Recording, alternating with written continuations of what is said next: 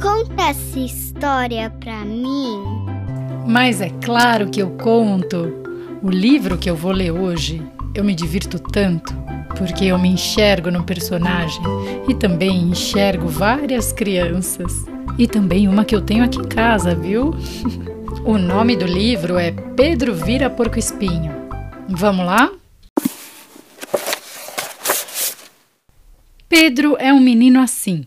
Gosta de dinossauros, de brincar com os amigos, desenhar e ganhar carinho. Mas às vezes, de repente, sem aviso e de mansinho, Pedro vira porco-espinho.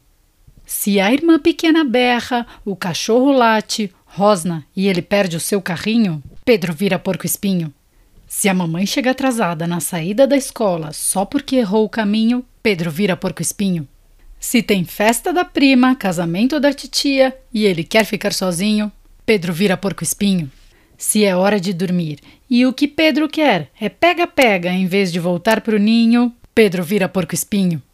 Se o dia está feio e cai o maior toró bem na hora de ir ao parquinho, Pedro vira porco-espinho. Mas se abre o sol de repente, ganha bolo de chocolate, abraço apertado de vó ou joga bola com o vizinho, Pedro desvira porco-espinho rapidinho rapidinho. Fim da história.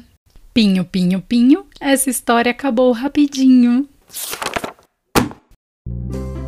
E aí, vocês já conheciam essa história? Quem escreveu e ilustrou foi a Janaína Tokitaka, uma super autora de livro infantil. Quem não conhece precisa conhecer e ter os livros dela em mãos, porque vale a pena. As histórias são sempre divertidas, inteligentes, poéticas. Eu admiro muito o trabalho dela e tenho um carinho muito especial por ela e pela família dela. Ah, não posso me esquecer de jeito nenhum de dizer que a editora é a Jujuba.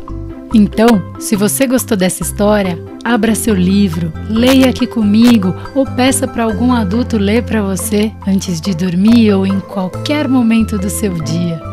Um beijo e até a próxima história!